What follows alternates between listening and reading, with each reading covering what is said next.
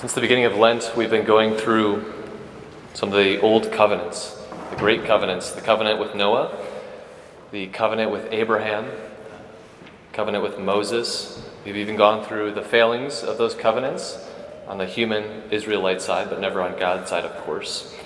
Uh, but this week, as we quickly approach Holy Week, the hour has come where we start talking about this new covenant, one which Jeremiah foretells of in the first reading we heard of today, he says, The days are coming, says the Lord, when I will make a new covenant.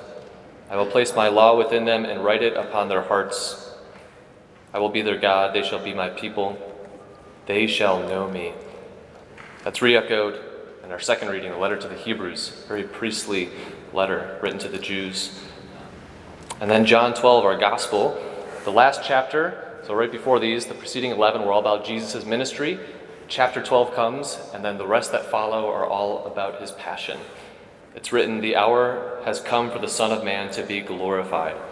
Amen, I say to you, unless a grain of wheat falls to the ground and dies, it remains just a grain of wheat.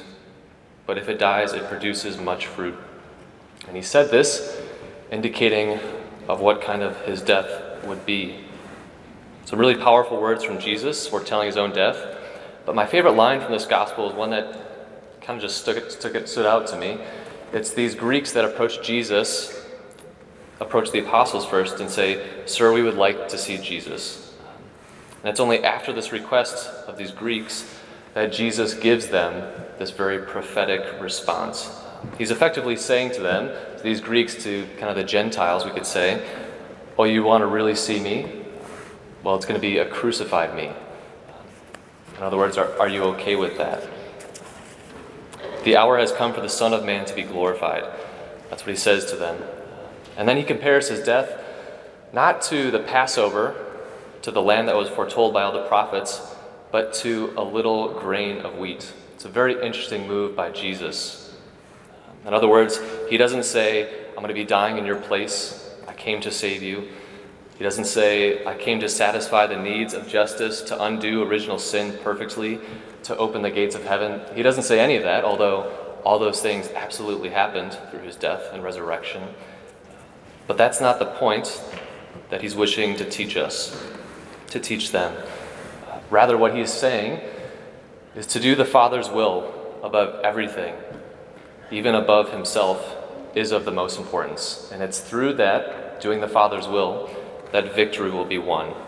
You could think of Paul's uh, first letter to the Corinthians he says, Jews demand signs, Greeks look for wisdom, but we proclaim Christ crucified, a stumbling block to the Jews and utter foolishness to the Gentiles.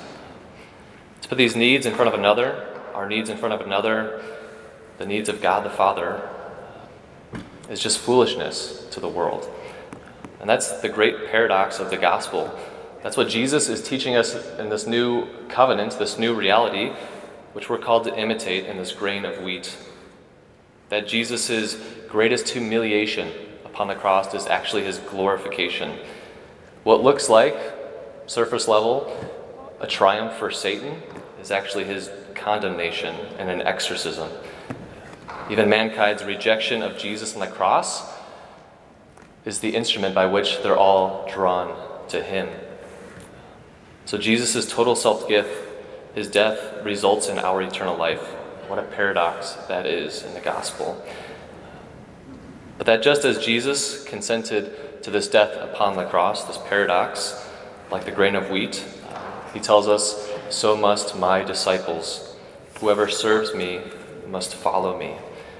So we go back to the beginning of the gospel again when these Greeks approach the apostles, the Gentiles, symbolic of us, and they say, Sir, we would like to see Jesus.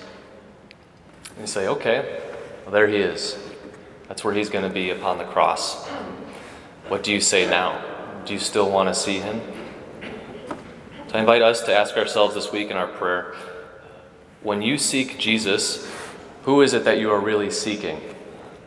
Is it a false idea of who you think he is, of what he is about, what he should be like, of what you think his church is or ought to be, that there's something that the church teaches that you struggle with, don't agree with, and so you just dismiss that thing. our own preconceived needs and ideas.